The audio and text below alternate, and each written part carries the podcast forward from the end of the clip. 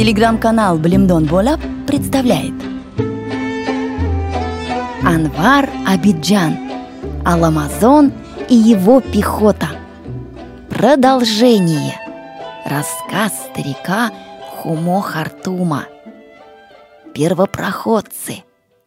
Пока в старой каменной хижине случайно не обнаружили книги Равшани Гурбат Наме, что значит «книга скорби», Хумо Хартум и не подозревал, что огромная пещера, в которой он родился и вырос, всего лишь часть огромной вселенной.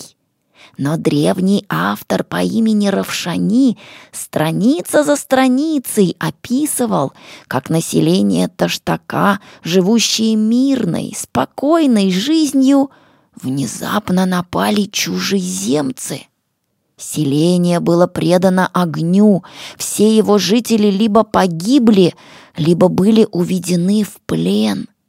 Спаслась только горстка людей. Это были пастухи, пасущие стадо на склонах горы.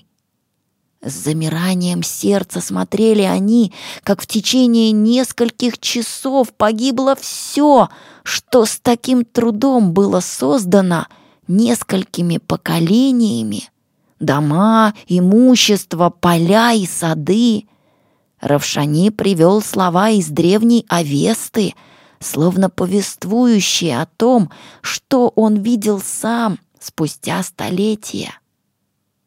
«О, Митра, обладающий широкими пастбищами!» Быстрых коней наших, Митра, враги уводят. Наши сильные руки ножами, о Митра, лишают мощи. Нас повергают ниц. Равшани был стариком, остальные из тех, что спаслись от смерти, были дети. Ночь провели они в горах, но на утро и их увидели безжалостные чужеземцы и бросились за ними в погоню, осыпая тучей стрел.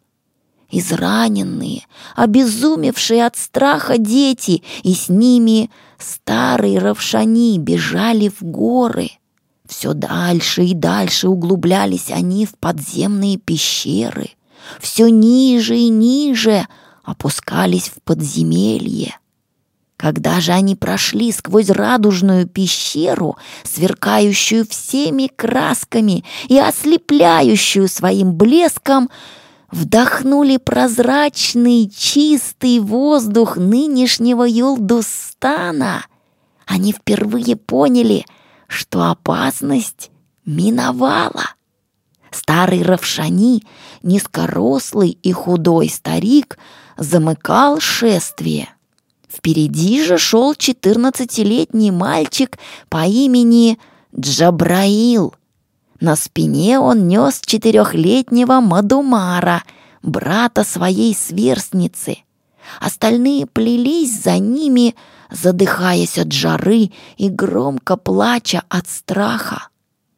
На первых порах беглецы испытали много невзгод, и если бы не мудрая помощь Равшани — вряд ли бы выжили. Он учил их, как месить тесто из пшеницы, росшей на полях, варить мясо в роднике, искать яйца диких птиц. Шли годы. Дети подросли, и советы старика казались им уже ненужными. Равшани, прежде руководивший всей жизнью беглецов, постепенно уходил в тень. Основные же распоряжения давал Джабраил. И когда однажды Джабраил заявил, что он хочет быть падишахом этой страны, никто не удивился, только Равшани пробормотал. Стоило ли убегать от власти земного падишаха, чтобы попасть под власть подземного?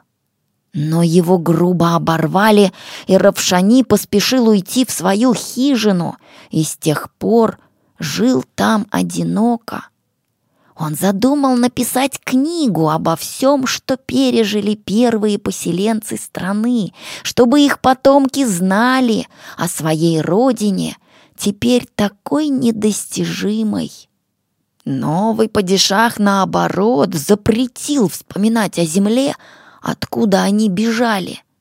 Он боялся, что любознательные потомки откроют дорогу в белый свет и кончится его власть. Годы сделали свое дело — и только смутные легенды говорили о горячей пещере, откуда могут прийти нежданные гости, представляющие опасность для Юлдустана. Но в тишине своей хижины, забытый всеми Равшани, делал свое дело. Он искал возможность передать потомкам правду из кожи телят в скором времени он научился делать тонкие листы, на которых, если выскоблить их до бела, можно было писать. Равшани раньше не думал, что он способен на такой подвиг, ведь и книгу-то он видел только издалека, а буквы алфавита изучил, когда мальчиком прислуживал в доме муллы и прислушивался, когда мулла обучал своего племянника потом забыл о грамоте. Но в изгнании, в подземных пещерах ожило то, что казалось навеки погребенным в его голове. И он не только писал книгу, но и стал учить детей грамоте, рассказывая им о древних мудрецах, об Овесте, великой книге, созданной в незапамятные времена. Вскоре он умер — но завещал свою книгу лучшему ученику, а тот... а тот предал его. Он принес книгу во дворец, отдал ее визирю Мадумару. Мадумар не питал зла к Равшани, но ему тоже не хотелось, чтобы что-то менялось в налаженной жизни, и он приказал спрятать ее в самом дальнем углу дворца, в комнате — где постепенно скапливались старые никому не нужные вещи. Потом ее выбросили, и если бы Хумо Хартум случайно не нашел ее, так она без вести и пропала бы. Рассказывая все это, старик прижимал книгу к груди и любовно гладил тонкими пальцами старые заскорузлые страницы, Потом он рассказывал о столетиях, прошедших с того времени, когда в Юлдустане появились первые поселенцы. И, наконец, Хумо Хартум перешел к более близким временам. А мы с вами прервемся, но продолжение следует.